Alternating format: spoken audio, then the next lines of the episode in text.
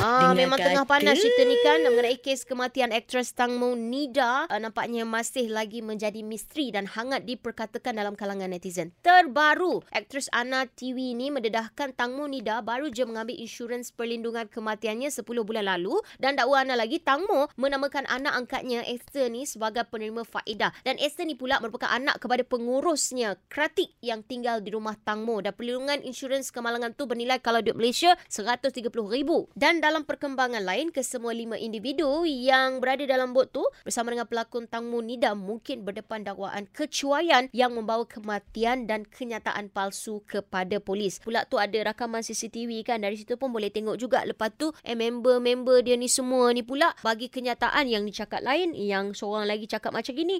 Itu yang macam menimbulkan keraguan di situ kan. Apa pun kita harap akan ada pembelaan lah untuk kematian aktris Tangmo Nida ini.